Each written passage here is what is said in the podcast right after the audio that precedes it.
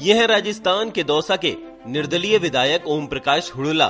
चुनावी सीज़न में नेताजी जनता के बीच पहुँचे और मोची की दुकान पर लोगों के जूते पॉलिश किए।